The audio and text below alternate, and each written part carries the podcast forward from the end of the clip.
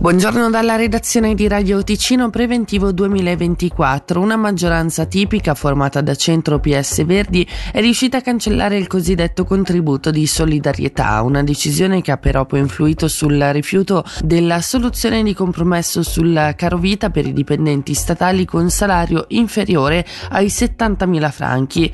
Lo spettro del freno all'indebitamento ha infatti indebolito questa maggioranza che non si è più ritrovata al momento di ripetersi, facendo così così naufragare l'emendamento. Sentiamo Claudio Isabella, firmatario dell'emendamento per il centro. Allora, la situazione è agrodolce, fortunatamente siamo riusciti a togliere eh, la deduzione del 2% per i salari dei dipendenti oltre i 60.000 franchi, invece è agro la parte di carovita purtroppo non è stato concesso il rincaro eh, ai dipendenti pubblici e sicuramente per noi è una, una, sconfitta, siamo dispiaciuti proprio perché era importante valorizzare il lavoro fatto dai dipendenti del cantone, è un peccato.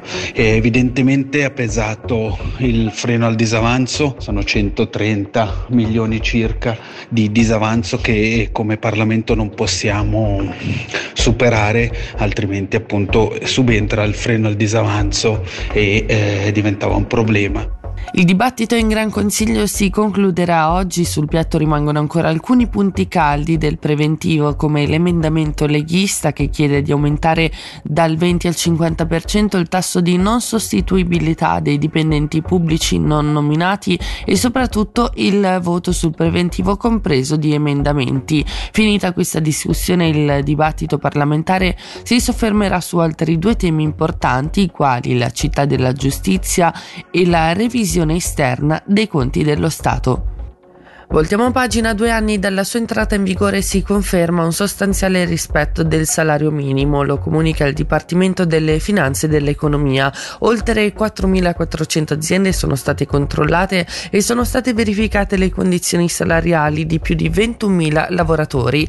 I datori di lavoro per cui è stata riscontrata un'infrazione sono 174, pari al 3,9%. Sentiamo il presidente della commissione tripartita in materia di libera circolazione Stefano Rizzi. Si conferma un sostanziale rispetto del salario minimo e questo è l'elemento forse più importante che emerge. Contemporaneamente anche nell'ambito dei controlli del mercato del lavoro risulta anche un sostanziale rispetto dei contratti normali di lavoro che sono peraltro anche diminuiti, quindi complessivamente un quadro da questo punto di vista positivo.